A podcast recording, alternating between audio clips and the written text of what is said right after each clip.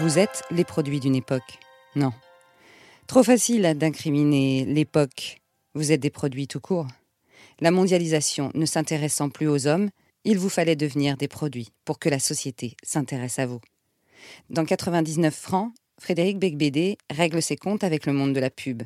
Au même âge, à l'aube de la quarantaine, Olivier réalise lui aussi que peut-être ce monde n'était plus pour lui. Bienvenue dans 40, le podcast qui s'interroge sur les moments de bascule qui peuvent arriver, notamment en milieu de vie, la fameuse crise de la quarantaine. Est-ce un mythe? Pourquoi la voit-on toujours plus comme un malaise qu'une renaissance? À travers les portraits de nouveaux, d'anciens et de futurs quarantenaires, ce podcast va vous plonger dans ces instants intenses, parfois heureux, parfois malheureux, ces moments de folie où on décide de tout changer, dans ces parenthèses drôles, inquiétantes, mais inspirantes. Olivier, première partie.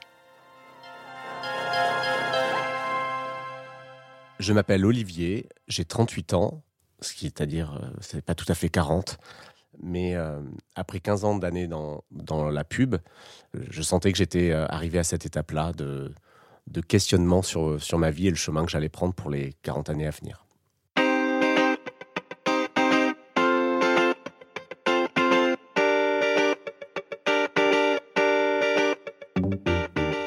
Donc au lycée, c'est-à-dire quand même dans les années 90, la question se posait de qu'est-ce que j'allais faire. Voilà, mes parents euh, m'avaient un peu poussé. Enfin, toute la famille faisait euh, le bac S, donc j'avais fait S, SP maths parce que c'était un truc, euh, c'était un peu l'élite qui faisait ça.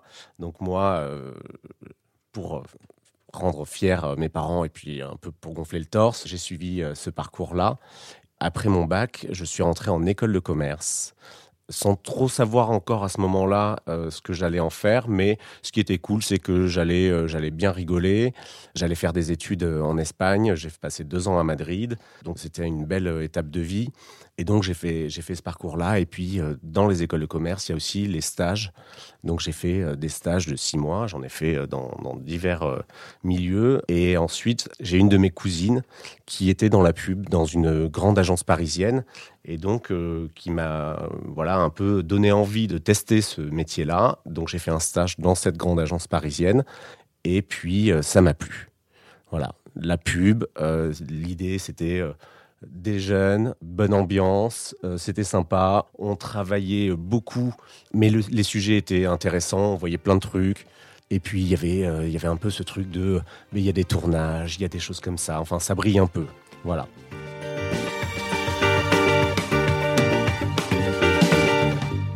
bossais euh, beaucoup, je rencontrais plein de gens.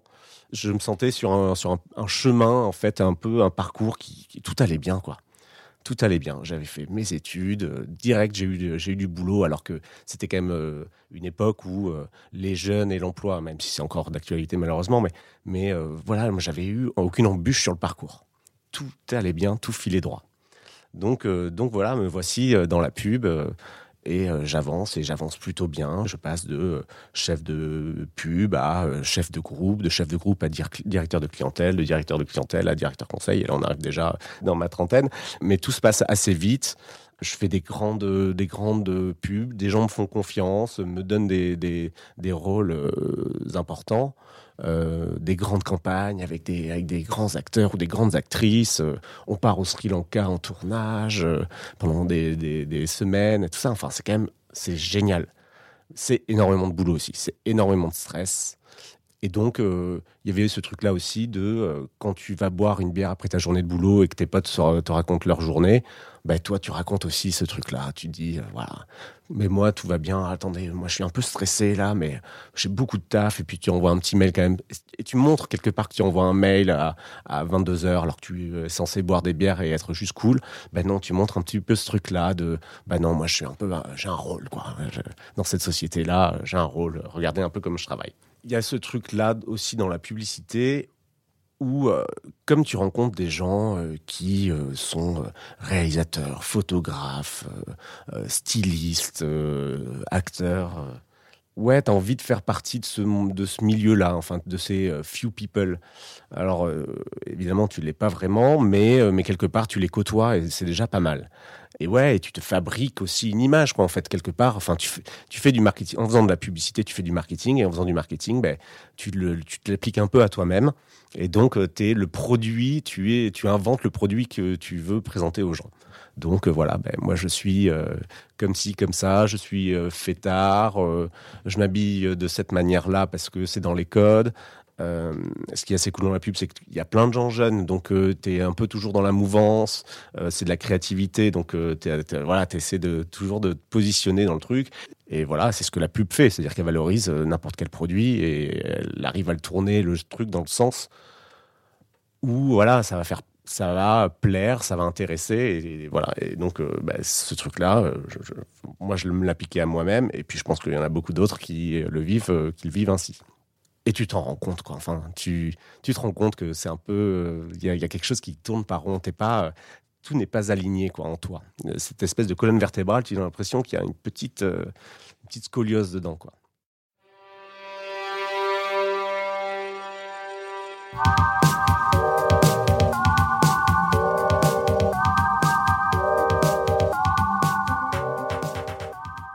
Finalement, ma carrière avance plutôt bien. Euh, je gagne suffisamment bien ma vie, même si on, sait très bien que c'est jamais assez. Euh, mais j'avance, quoi, j'avance. Et puis avec ça viennent les responsabilités, viennent un peu aussi euh, les défauts euh, des avantages que tu as. Enfin, c'est-à-dire que plus on te promeut, plus tu as de responsabilités, plus tu as de trucs chiants aussi à faire, c'est-à-dire ben, parfois devoir se séparer de quelqu'un, ben, être tout seul face à la merde et puis devoir gérer, enfin, ce qui est normal, mais bon, euh, finalement, ça brille pas autant que, que tu le voudrais. En fait, il n'y a pas que les tournages et les, bons moments. Donc, ça fait, déjà, ça fait déjà quelques années que je fais ce métier-là. Et plus ça va, plus euh, je, me, voilà, je me dis qu'il y, a un truc qui, un truc qui tourne par rond. C'est-à-dire que, quand même, au final, alors que normalement, sur le papier, j'ai tout pour être heureux, tout euh, brille, entre guillemets, ben, je suis pas si heureux que ça. Donc euh, évidemment, c'est ce petit truc, euh, c'est ce petit doigt qui gratte euh, la peau gentiment, mais qui gratte tout le temps, jusqu'au moment où en fait ça fait mal. Donc évidemment, les questions et l'introspection commencent à faire son chemin. Ça, voilà, ça travaille, ça travaille, ça travaille. Puis il y a un premier burn-out. C'est-à-dire que j'avais eu le plus beau projet de ma, de ma carrière jusque-là, un gros tournage avec une grande actrice à l'autre bout du monde. Je porte ce projet-là et euh, pour un grand annonceur en plus, donc avec beaucoup, beaucoup d'argent. Une fois livré, une fois que c'est passé, quelque part, un, peu le, le, soufflet retombe. Et donc, euh, tout ce stress que j'avais mis qui me permettait d'avoir l'énergie d'avancer, tout d'un coup, me glace le sang et finalement, seuls les problèmes remontent. Après avoir eu ce, climax, on reprend un peu le, chemin normal, c'est-à-dire que tu gères aussi des, projets qui sont euh, moins ambitieux et, les problèmes s'accumulent parce que tous les jours, tu as forcément un problème sur tel projet, sur, avec telle personne. Euh, le client est très demandeur. Euh, les boss, évidemment, euh, il faut du chiffre, parce que bon, on fait de la pub, c'est joli, mais enfin, on est là pour ramener de la pépette. Et les projets, donc, s'accumulent, s'accumulent, rien n'avance vraiment.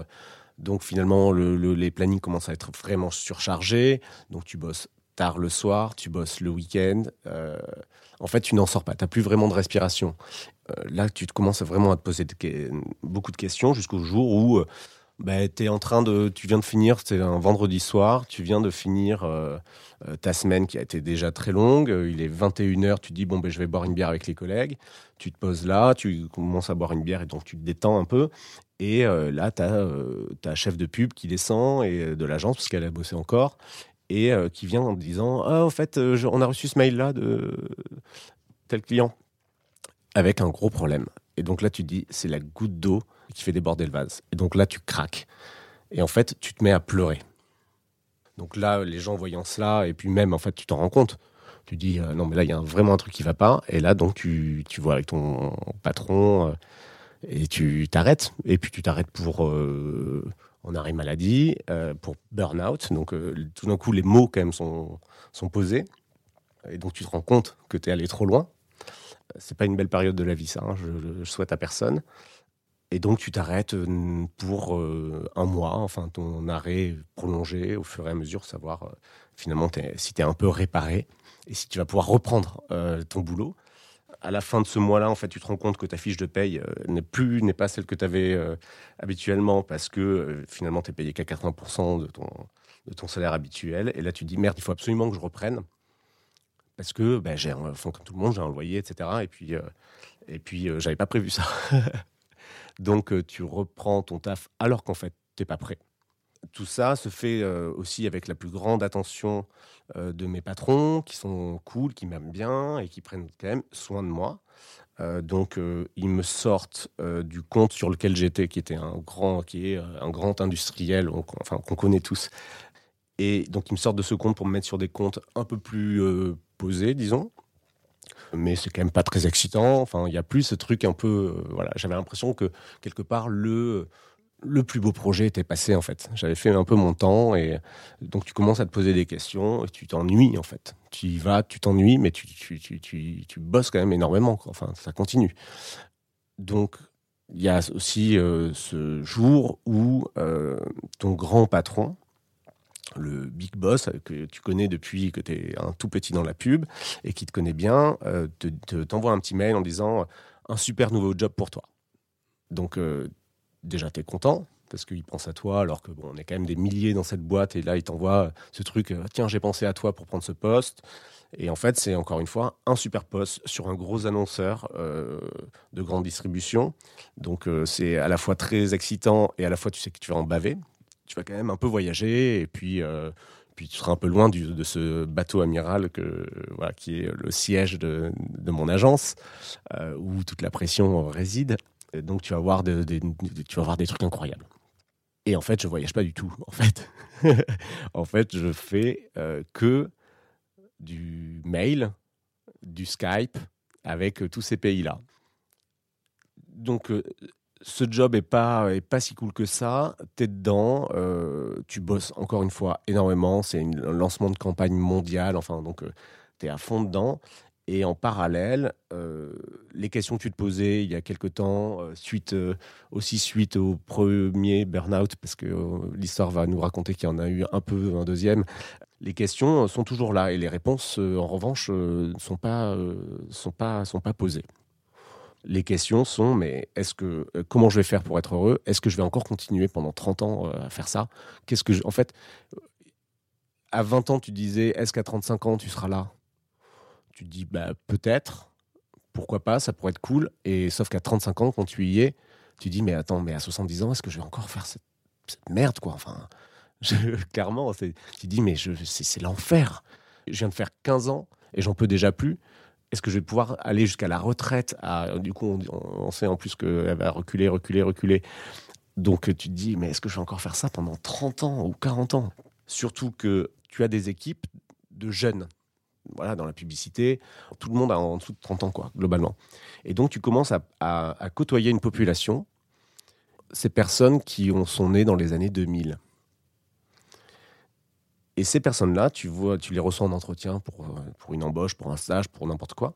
Et tu les vois en entretien, tu vois leur CV, et tu, tu comprends qu'ils ont bossé dans l'hôtellerie pendant six mois, puis après un an dans la mode, puis un truc. Et tu leur demandes, mais quelle est la cohérence de ton parcours Enfin, tu, te poses ce genre de questions. Et eux, ils t'expliquent, ben, ça me plaisait pas, j'ai arrêté. Donc j'ai préféré faire un autre truc. Et là, tu te rends compte que eux se posent pas dix mille fois la question de ça me plaît, ça me plaît pas. Si ça me plaît pas, j'arrête. Enfin, donc euh, toi qui euh, te poses des questions déjà depuis des années et qui tient en fait à ton petit confort, en fait c'est ton petit salaire qui paye ton loyer, etc.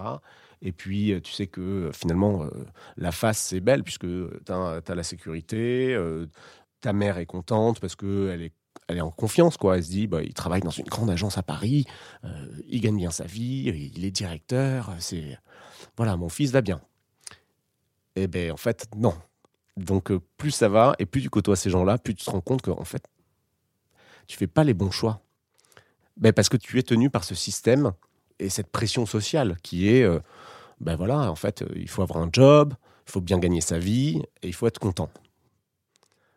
Sauf que la réalité, c'est pas le cas. et c'est pas le cas pour beaucoup de monde. C'est-à-dire qu'en fait, beaucoup vivent ce truc-là, mais font comme je l'ai fait pendant des années, se voilent la face, ou en tout cas, aux yeux des autres, ils ne veulent pas le montrer. Donc ils inventent un bonheur factice. Donc, plus ça va, plus je me pose ces questions-là et elles reviennent euh, perpétuellement. Sauf que le, jour, enfin les fois où tu devrais euh, y penser et, pouvoir te poser un peu dessus, c'est les week-ends. Sauf que les week-ends, en fait, tu te rends compte que tu bosses, que tu réponds à des mails, à des attaques hyper violentes par mail, euh, et donc tu gères aussi le week-end de la, de la merde. Donc un jour, ben, en fait, t'en peux plus. Hein. C'est-à-dire que faire bosser des gens, des créatifs, le week-end, pour euh, passer du bleu au vert, alors que tu penses que c'est une connerie.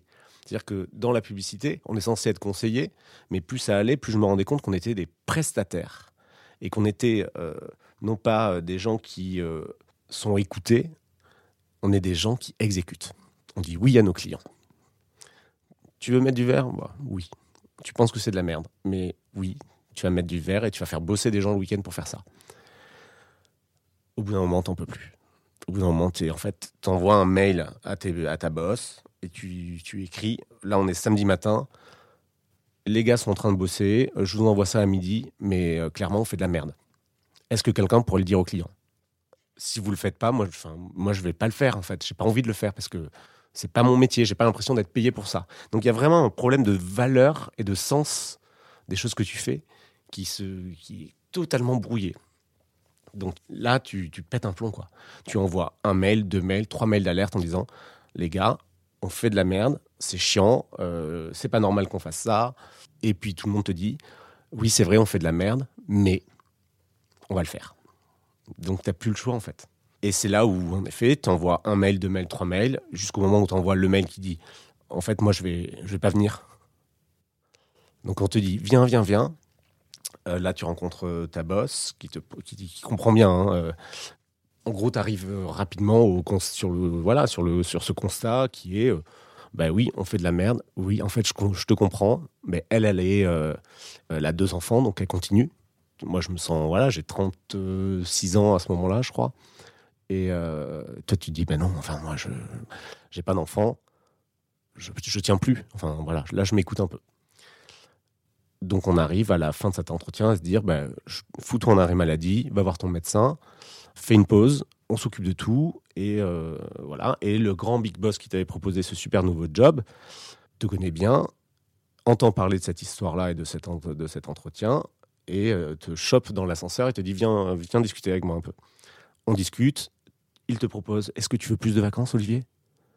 Tu veux plus d'équipe Et tu lui dis, mais non, en fait, ça changera rien. Le problème, il est systémique. On dira toujours oui à ce client. Moi, j'en peux plus. Donc euh, là, je pars, euh, je, pars en arrêt maladie, euh, comme convenu avec, ma boss. Et puis, puis on en rediscutera plus tard. Enfin, on verra.